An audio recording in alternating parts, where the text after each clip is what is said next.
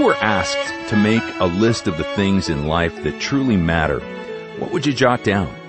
Welcome to Through the Bible. I'm your host, Steve Schwetz, and today we conclude Dr. J. Vernon McGee's study in the great book of Ecclesiastes as we take a look at the things King Solomon included on his list of what really matters.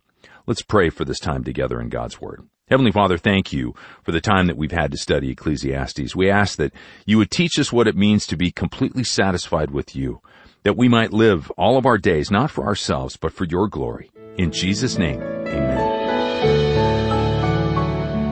Turn now to Ecclesiastes 12 on Through the Bible with Dr. J. Vernon McGee. We are rejoicing today in this very wonderful book that presents a pessimistic viewpoint of life. Now we have seen that Solomon has made an experiment in life probably the only man who's ever lived who would be able to experiment in all of these different areas. And he has attempted to find a solution and satisfaction to life apart from God. The key expression was under the sun. He tried nature, natural science, what we'd call natural science today. There are a great many folk that think, well, if you just get back to nature, we'd solve all of our problems. Well, I'm sure it would be helpful. There's a great exodus out of the city, even from suburbia today. That's become an unhealthy place to live. And people now are trying to find a little cabin by a lake or on a river or up in the mountains. And let's get away from it all. Get back to nature. Well, it didn't solve the problem for Solomon and won't solve it for you or me. And they had problems back in the day when they were living by rivers. And it wasn't as complicated as it is today. But you don't find a solution under the sun. Then there's wisdom and philosophy. There was pleasure. Then materialism, living for the now. And fatalism. You can do nothing about it, so just keep going. Egoism. That is, live for self. And then religion. Religion that has a lot of ritual but no reality. And then wealth. And of course today, there are a great many people have made the almighty dollar their God. And that's modern idolatry, covetousness. We're told in scriptures idolatry. And then morality, and we've been looking at that the past two or three times. That is the good life, the middle of the roader, the man that wants to do good you know. And believe me, that sometimes leads to a very insipid sort of a life. And I'm of the opinion the rebellion we've had of youth has been more against that than anything else that we've had. They see how Pop and Mama are living. They live a life of taking the middle of the road, not offending anybody and trying to be sweet and nice and do good and still chasing the almighty dollar and Actually, their Christianity, though they might belong to a Bible church, is as phony as a $3 bill, and youth has rebelled against that. I don't blame them for that, but I don't think they've found the solution at all to life. They certainly have not. Now, we come here to the final conclusion that he made. And the final conclusion we have here in chapter 12. And we have here a poetic picture of old age but it's not a pretty picture at all. And today our message, I think, will have something for youth and something for the senior citizen. Both ends of the spectrum of life today. And they say there's no communication between these groups, that there is a gap here. Well, there's not a gap in the Word of God. And now he says, as he begins this, in view of these things not satisfying, get to God. Remember now thy Creator in the days of thy youth, while the evil days come not, nor the years draw nigh, when thou shalt say, I have no pleasure in them. Now, while you're young, make your decisions, and it'll be quite obvious why. Now he gives the picture, your picture, my picture, in old age. And friends, some of us have reached that. I remember the first time that I preached on the 12th chapter of Ecclesiastes.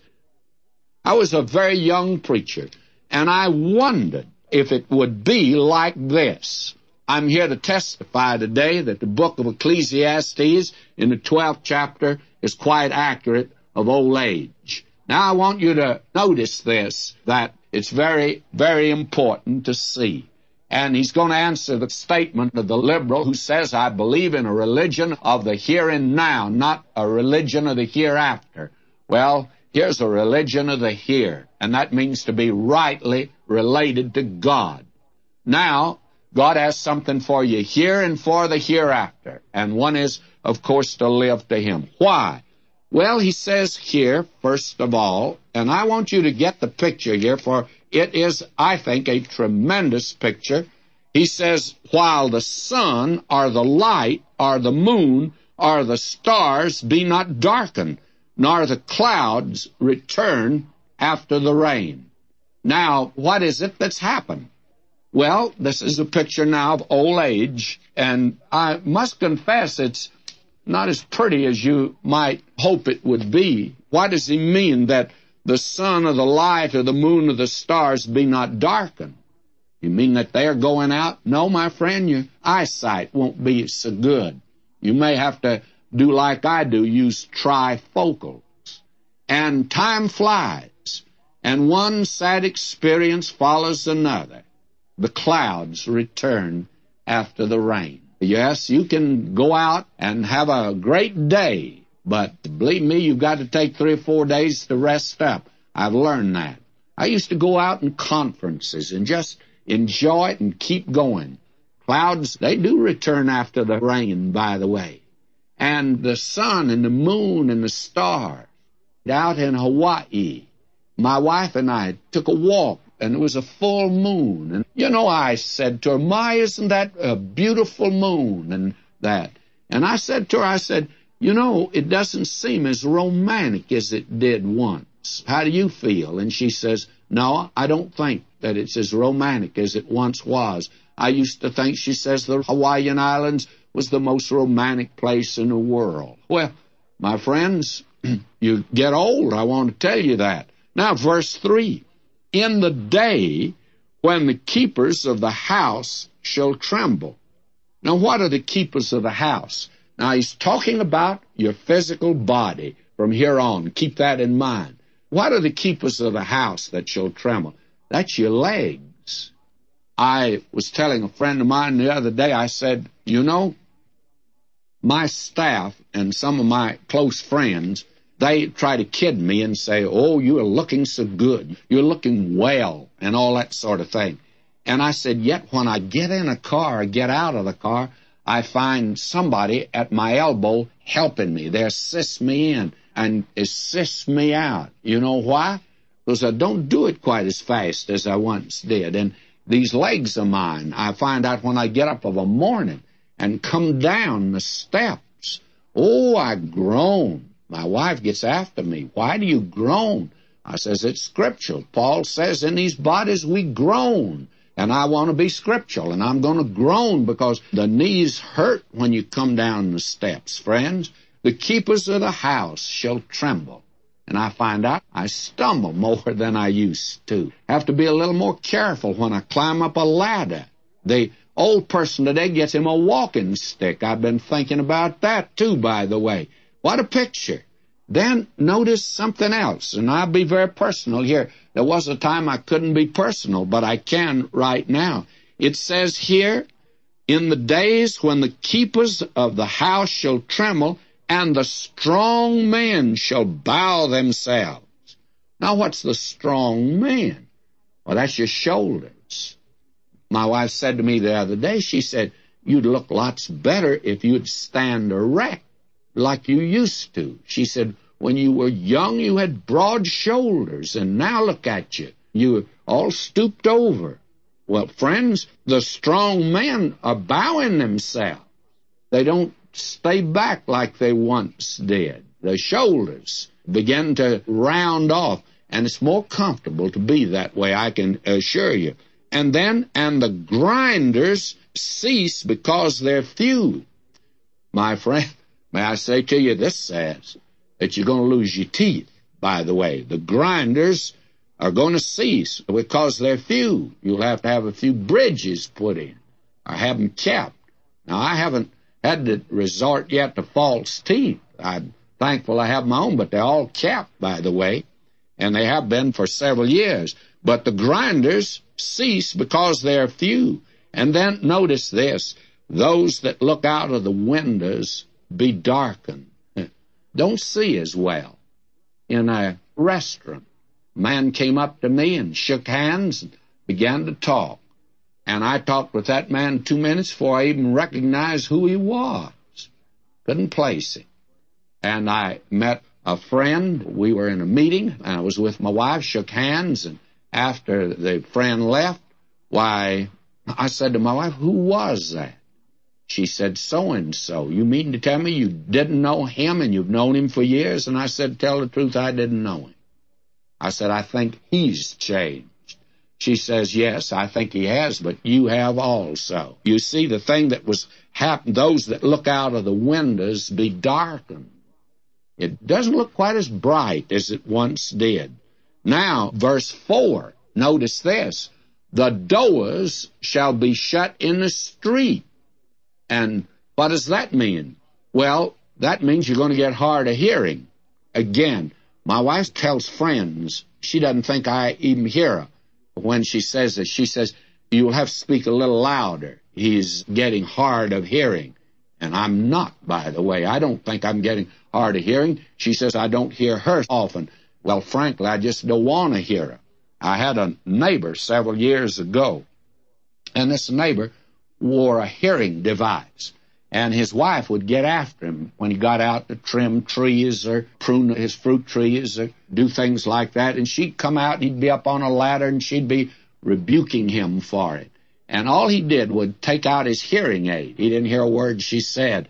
And all of a sudden, after she talked to him for 15 minutes, she said, I don't think that you got your hearing aid in. And he didn't have. He just kept right on working, you see. Well, the noise out in the street not as loud as it once was. The doors are shut in the streets. And then it says when the sound of the grinding is low. And actually, the literal here is the sound of the grinding women. The sound of the grinding women is low. What does that refer to? Refers to the tongue, to the voice. Have you ever noticed that sometimes when people get very old, the voice gets low, and they begin to talk. Well, you know, I'm getting old. yes, we are friends, and when we start talking like that, we better get off the radio. And if I get to that point, you won't hear me on the radio. The sound of the grinding women is low, refers to the tongue and the voice. Now, will you notice this? And he shall rise up at the voice of the bird you remember when you and I were younger that why even an alarm clock in the morning didn't wake us up and we didn't mind the noise of children or we didn't mind the noise of music coming from next door or when you're in a motel from the next room. Well, now, even the little chirp of a bird disturbs us. And I find that one of the things in motels today, I always ask, can you give us a quiet room? Why? Well, I want you to know very candidly that the sound of a chirp of a bird is disturbing at night, and we want to get our rest and our sleep. And then, will you notice something else? And the daughters of music shall be brought low. Now, it means that the daughters of music are brought low. It means you cannot sing in the choir any longer. It means that you can't carry a tune anymore. And I remember dear brother Homer Rodeheaver. What a marvelous music director he was, song leader. And I remember him as a young man. I was a boy, and I went to hear Billy Sunday. My, how he thrilled me. Played the trombone, led the singing. What a voice. And then I had him when I was pastor in downtown Los Angeles. He was in his 70s. I'd have to help him up. He was tottering up to the platform. And he still was a marvelous song leader. No one, I think, could ever excel him. But every now and then he'd sing a stanza. And my feeling was he should have read this verse because he got to the place where it wasn't the same old Rody. It wasn't that glorious voice that we'd heard. And there are a lot of folk today that ought to realize they can't sing anymore. Now, he could get by with it because he was great, whether he could sing or not. But there are a lot of folk not great, and therefore they ought to quit singing. And that's the reason I never open my mouth today in a song service. I don't dare. I couldn't sing when I was young, and it's frightful now. The daughters of music shall be brought low. Now he continues on as he speaks of old age, and now to me it gets to the place where it's tragic because we are looking at the psychological effects. And here is one of them, verse 5. Also, when they shall be afraid of that which is high. Things that formerly did not frighten us. And I was just getting so, I was enjoying flying. And then old age slipped upon me, and I find today I have the same old fear of flying that I had at the very beginning. Little things, you see, like that, that one time never disturbed us, they do disturb us now. That's a picture of old age and fears shall be in the way. In other words, we don't enjoy traveling as we once did. That is something that to me is quite interesting today because we take many tours. We've taken them to Bible lands, we've taken them to Hawaii, and we've had folk going with us. And I have noticed as friends get older, they find traveling much more difficult. That's the thing that we're finding today. These things become a burden, you see. Fears shall be in the way.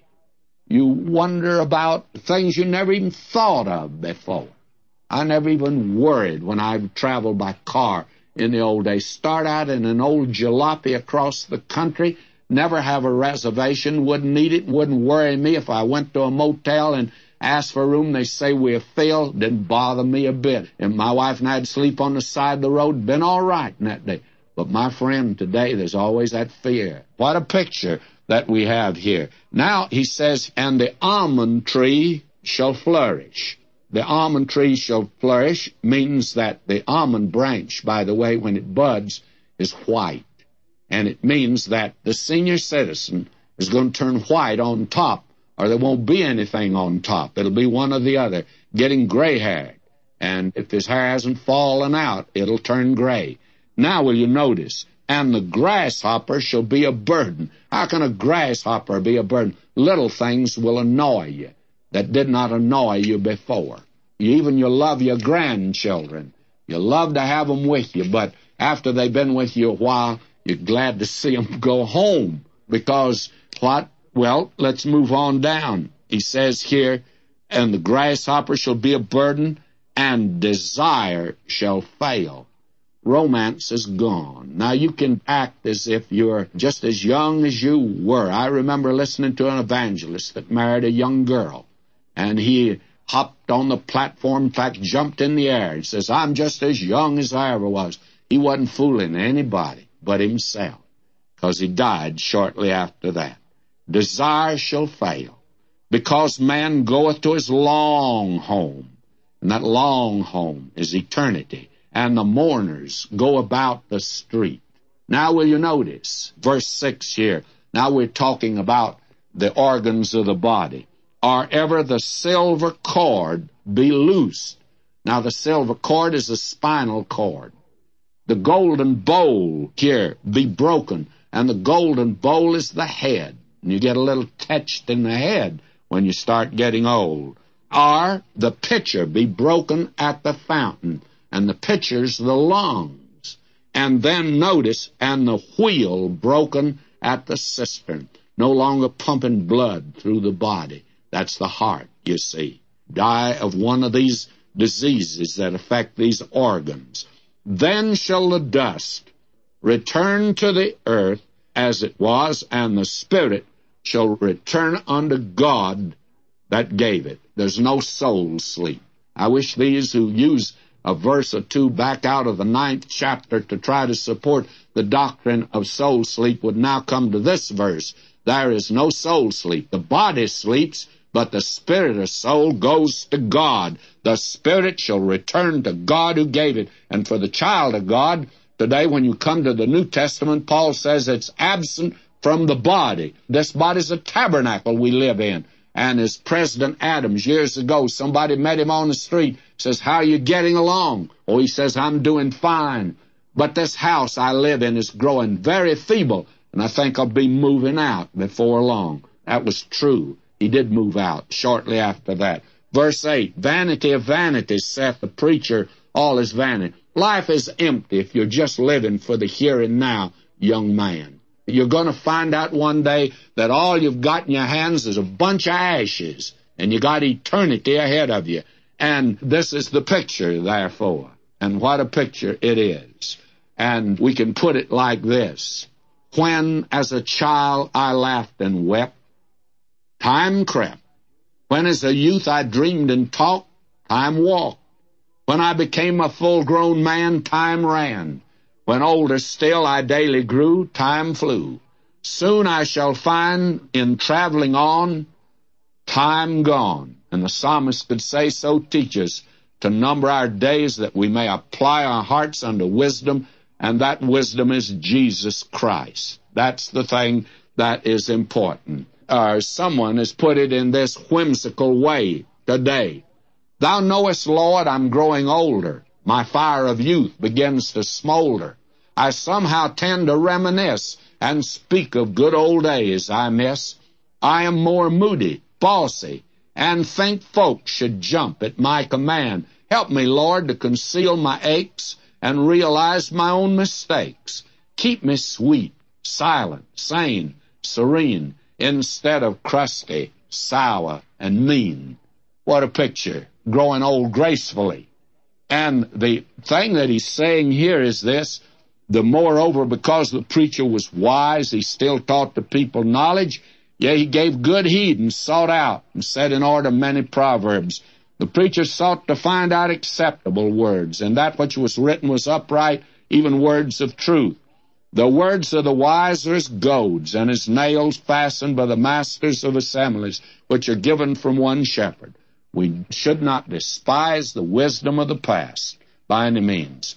And further, by these my son be admonished, of making many books there is no end, and much study is awareness of the flesh. And wisdom, education, does not solve the problems of life. What is it? Remember now thy Creator in the days of thy youth. Why? Well, for a very definite reason because in the matter of salvation, your chances of being saved are greater. And in the subject of service, you will have something to offer to God.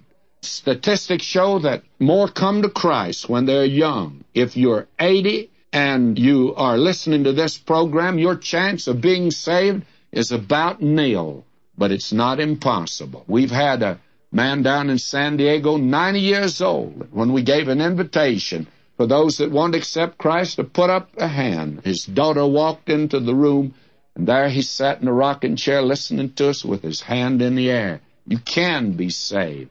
But men that have had service, something to give to God, why, they have been young men, Joseph and Moses and Gideon and David and Jeremiah and Saul of Tarsus and Timothy and wee Bobby Moffat the great missionary to Africa, and all others we could name. What a picture this is. My friend, there's no answer to the problems of life under the sun today, and that's the reason education and government and the military and the scientists has no solution for the problems of life. Only Jesus Christ has the solution. Why not turn to Him today? He says, Him that cometh to me, I will in no wise cast out. Until next time, may God richly bless you, my beloved.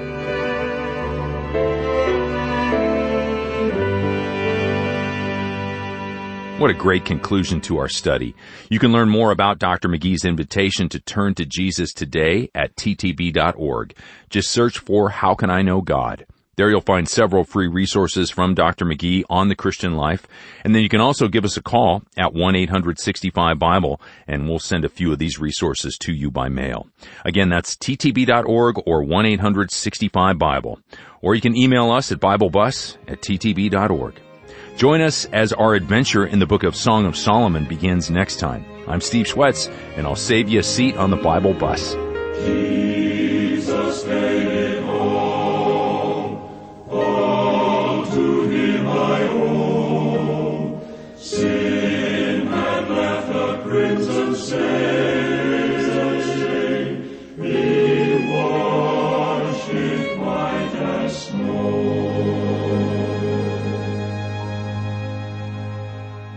Through the Bible exists to take God's whole word to the whole world, and we invite you to stand with us with your faithful prayer and financial support. Where will God's word go today?